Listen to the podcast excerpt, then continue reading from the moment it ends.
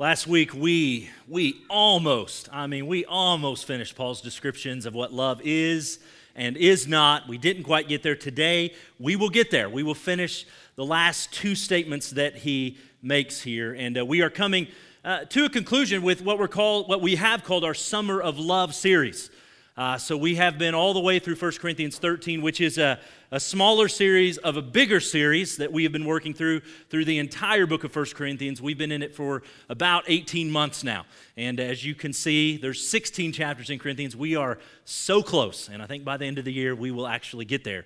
Uh, but this summer has been challenging.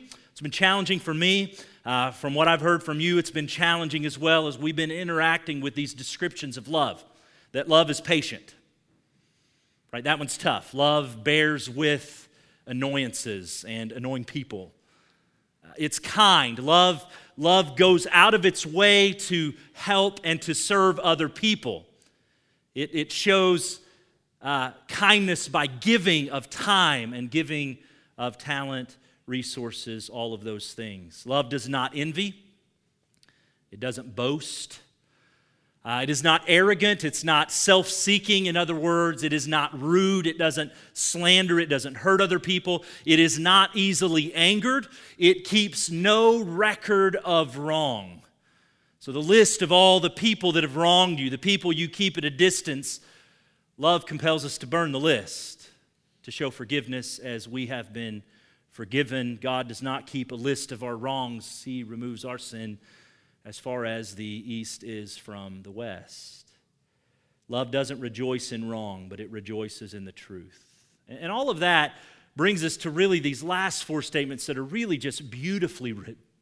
That love bears all things, love believes all things, love hopes all things, love endures all things. We covered the first couple of those last week. I'll give you just a brief review of those. The fact that love bears all things means this that, that love will hide, love will conceal, love covers things up. It works to protect others from exposure or harm. I gave the example that when I was a kid, and probably even today, if I was in the car with my mom, if I was in the passenger seat and she was driving and we came to a fast stop, her arm would immediately swing out and slam me back, give me a mild concussion uh, to protect me uh, from flying through the windshield. Love protects. Love protects. But particularly when we talked about it last week, we talked about it from this vantage point that love doesn't gossip. When we see somebody who's struggling, uh, we go to that person and we go to help that person. Love compels us to speak truth to them, to help them in any way we can, but love doesn't broadcast their struggles to the world around us. Love doesn't gossip about those who are hurting looked at this proverb from 1113 i think this one's in your bulletin just as a recap. Whoever goes about slandering reveals secrets but he who is trustworthy in spirit keeps a thing covered. Love bears all things. Next we looked at this that love believes all things. Love believes the best about other people. Love isn't cynical. It isn't jaded. It isn't suspicious. It trusts it doesn't build up walls uh, to keep people out. That's not the way in which love works. Because what happens is, is we build up those walls because we want control. We want control of how we feel. We want control of who comes in and out of our lives. But, but that runs against God because God wants some people in your life that you may be trying to keep out. Love, love trusts, love believes all things. It gives the benefit of the doubt. I would encourage you to go back and listen to that on the recording on the podcast. But uh, uh, somebody forgot to turn on their microphone last week, and I'm loud enough without it. You guys could hear me, but it doesn't record very well, and so uh, you can't listen to last week's sermon. So I thought I would give you just a little. A little snippet of what we talked about. But let's move on to the last two here. Love hopes all things. This is 1 Corinthians 13, verse 7. And as I mentioned before, the biblical word hope is different from the word hope that we use today. There's a difference in meaning. We use the word hope today to describe a circumstance of chance. We'll say something like, I hope the line at McAlister's isn't long afterwards because I don't want to wait that long. And uh, maybe it won't be. It depends on who gets out of church first in town and who gets over there. But uh, we, we say it with a measure of chance. We don't know. Maybe it will, maybe it won't. But, but in the scriptures, the biblical word hope, it means something different. It means confidence, the expectation that something is going to happen.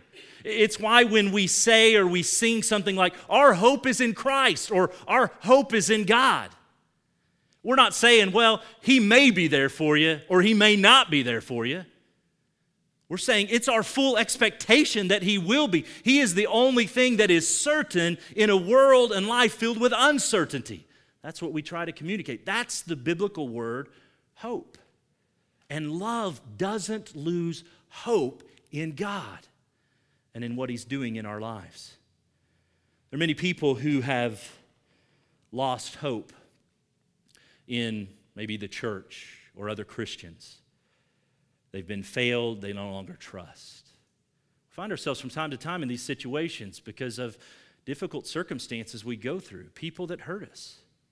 I love what one commentator wrote in response to this idea. He said this believers who love look forward, they don't look back. And I just realized this morning as I was reading through that again, he's, he's basically quoting the Apostle Paul who said, I, I press on. I don't let the past define. I press on. I press forward. Paul's saying, I, I love. Failure is not the end for God's people. That's not the promise. It says this in Romans 8 that all things will work together for good to those who love God. Therefore, we can hope all things. But what does it mean? It means this love doesn't give up, it looks like a love that doesn't quit. You remember when Peter. Um, asked Jesus that, that infamous question Jesus, how many times do I have to forgive my brother if he sins against me? And he offered up seven. Do I have to forgive him seven times? And I always wonder, I'm like, that'll be one of the questions I'll ask in heaven. Who was Peter talking about? Was it one of the dudes around him? Was it one of the other disciples uh, that kept bugging him? But I don't know who it was. But he offers up, should I do it seven times? And Jesus responds, get your calculators ready. Seven times 70, Peter. That's how often you forgive. And it's not that 490 is some magic number. Jesus was saying, you don't stop forgiving. You forgive, you forgive, you forgive. And it's another way of saying this Peter, love doesn't quit, love doesn't give up. Love will win out in the end. Some of you are parents of kids that you raised them in church. You raised them to know Christ. And they've made decisions in their life where they don't really want to engage in that. They don't want that relationship. And that's tough. And that hurts and that's painful. But love doesn't quit. Love continues to, to, to pursue them. Love continues to pray for them and encourage them.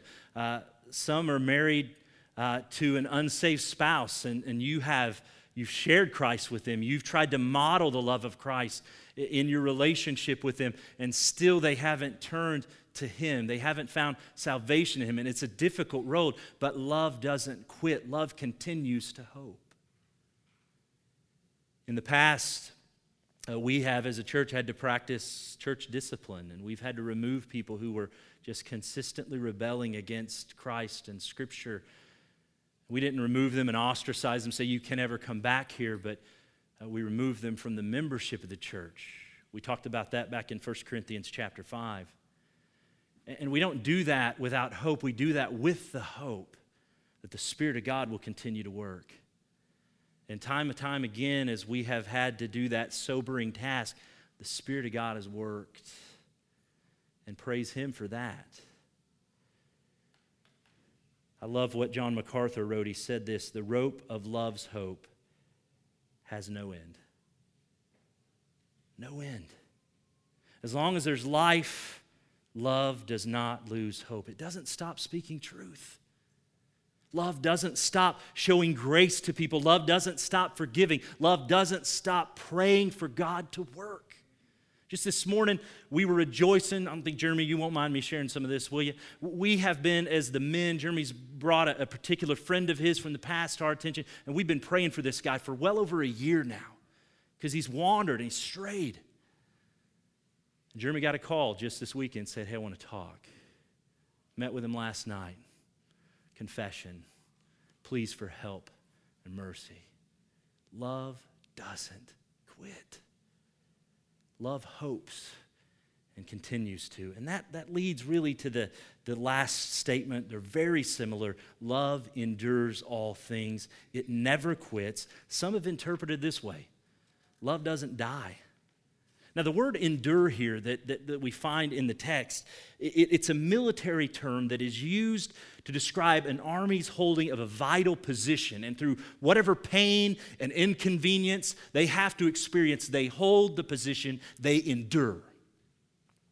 Well, that reminded me of a, a, trip me and Faith took uh, probably six years ago. We were able to take uh, a trip just by ourselves to the Washington, D.C. area. Uh, we got to go before we went into D.C. to Gettysburg. And uh, incredible experience. And uh, I, I have to, if I'm going to remember things like that, I have to really immerse myself in them and read a lot. And so I was reading all sorts of things beforehand. And when we got there and you, you see the, the battle scene unfold in front of you as you look at the different locations and battle was fought just outside the cities of Gettysburg, the city of Gettysburg. There's a particular hill called Little Round Top, and the Union Army was trying to hold that position. And the Confederates kept trying to flank and kept trying to flank. And there's a particular edge of this hill where the Maine 20th, led by a guy named Joshua Chamberlain, held for hours and hours and hours as they continued to try to outflank him. They endured, they refused to die, they refused to quit. That's the idea. So, what does it look like for us to love? For a love to endure? It doesn't quit on struggling relationships. Sometimes we just want to wash our hands of those, but it doesn't quit. It persists despite heartbreak, despite grief, tears, Years ago, I worked with a couple that uh, they weren't members of this church. It was somebody I knew through another experience where husband had cheated on his wife. He'd moved out from the home, wife, kids, got his own place.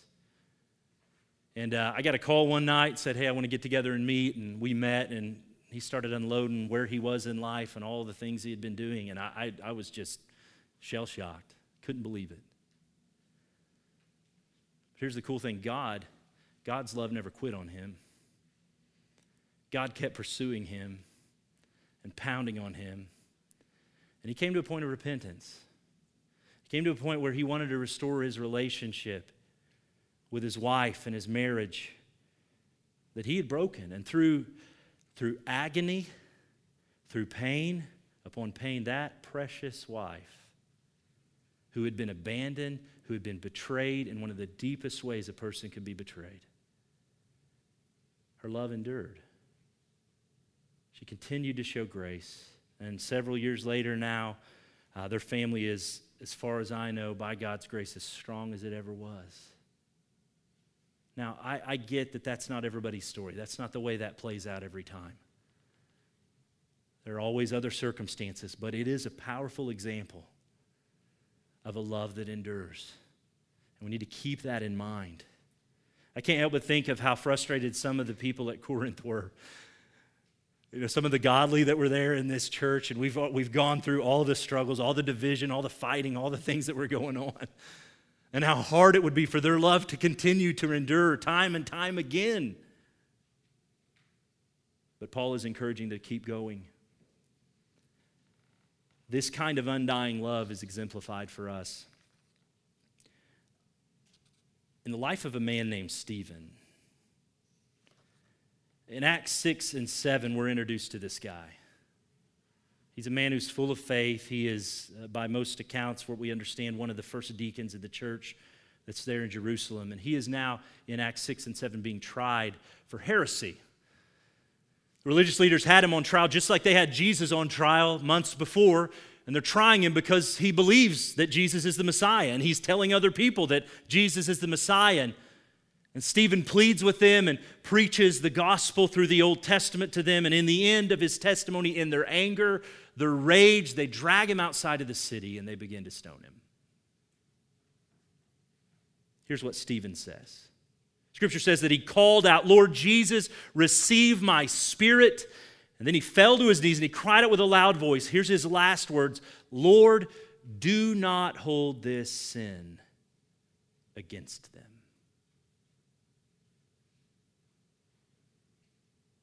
Though Stephen was dying, his love wouldn't die, it wouldn't quit. Saul was, or Paul, as we know him, he was there that day. He was observing that. I wonder if he had in mind, as he wrote about this kind of undying love, a memory of Stephen. Father, don't hold it against them. Love bears what otherwise is unbearable. It believes what otherwise is unbelievable. It hopes in what otherwise is hopeless. And it endures when anything less than love would just simply give up. Another author wrote this. He says, After love bears, it believes, and after it believes, it hopes, and after it hopes, it endures, and there is no after for endurance. Endurance is the unending climax of love. It continues on and on and on, and as we'll see next week, that's why love is the greatest of all of the virtues that we find in Scripture. And this kind of love that we have defined from week one of this series, that's the kind of love God has for you. That's the kind of love you know in the cross of Christ. We see it clearly. Jesus loves me in a patient way, in a kind way. There's no record of wrong keeping, there's not envy, uh, there's a bearing of things, a believing of things. That's the way that we have been loved. And that is the way that He says you love other people. Because your love is meant to communicate His glorious gospel to the world around us. Go back to the verse that we've said multiple times from John 15 By this shall all men know that you're my disciples. By this, by this thing, other people will know that you're my follower, Jesus says. It's not church attendance. It's how many songs you know and sing and what radio station you listen to. It's by your love by the love you have one for another. So, how do we get that? How do we do it? First of all, we got to remember the gospel. How do we love that way? How do we love the unlovable that way? We have to remember the gospel. We have to daily remind ourselves of just what God's done for us in the cross of Christ, in the resurrection. We have to review that in our mind. And then, as we review that, as we're thinking about it, then, then we're motivated, we're compelled, we're empowered to love other people with that same kind of love. You finding it hard to love your spouse? Finding it hard to love your kids or your parents? About to go back to school, a lot of our kids, you're going to be around a lot of people. You find it hard to love? Think about the cross, think about Christ, think about the grace that He's shown you when we do that, it's easier to love other people. Second, we have to repent of our lack of love. Repent. We're going to come back to that in just a moment. We repent. And then what we need to do, third, is we restore those relationships that our lack of love has broken. And then finally, we rejoice.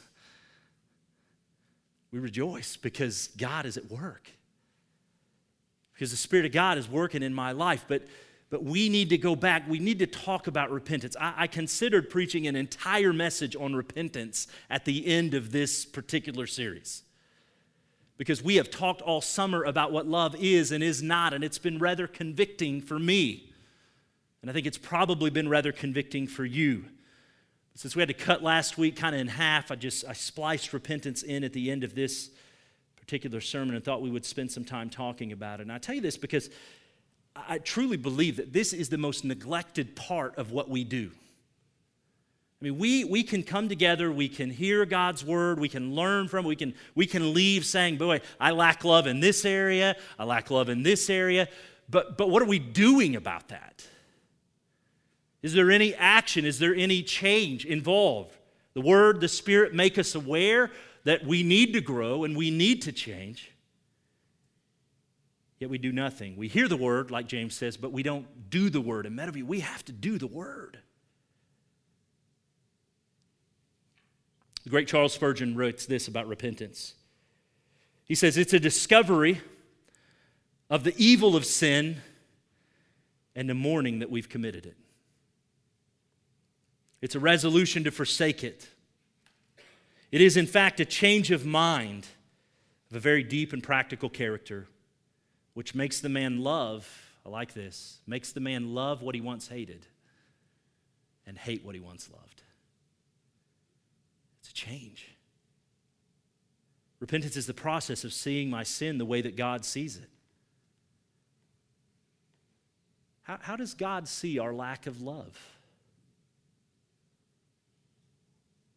For Him, for other people? How does God view our gossip? What does He say about our self interest, our impatience, our lack of kindness towards others, our envy?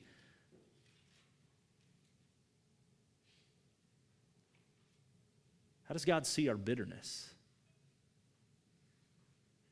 The grudges we hold?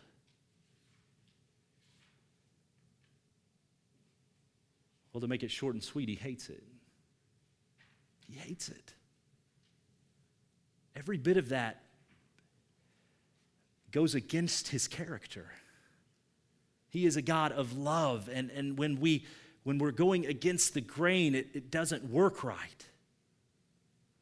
The psalmist wrote that uh, you're not a God who delights in wickedness, and evil can't even dwell with you. And the greatest proof that we have that, that God hates sin, that God hates these things, takes us back to our first point. Remember the gospel. The greatest proof is that he killed his own son because of sin. It's not something that he just kind of shrugs his shoulders, says, ah, it's okay. It's no big deal. No, he went to the extreme to deal with it for your sake and for my sake so that we could be forgiven, so that we could live lives free from these struggles. I want to share with you six ingredients for repentance. These were published back in 1664 by a guy named Thomas Watson. So these are old. What does repentance look like? First of all, you have to have a sight of sin. You have to see your sin. That's it. Every time we, we come in here and we open up God's Word, guess what? We, we typically see our sin, we see our struggle. Unless we're blind to it, unless we're unwilling to see it.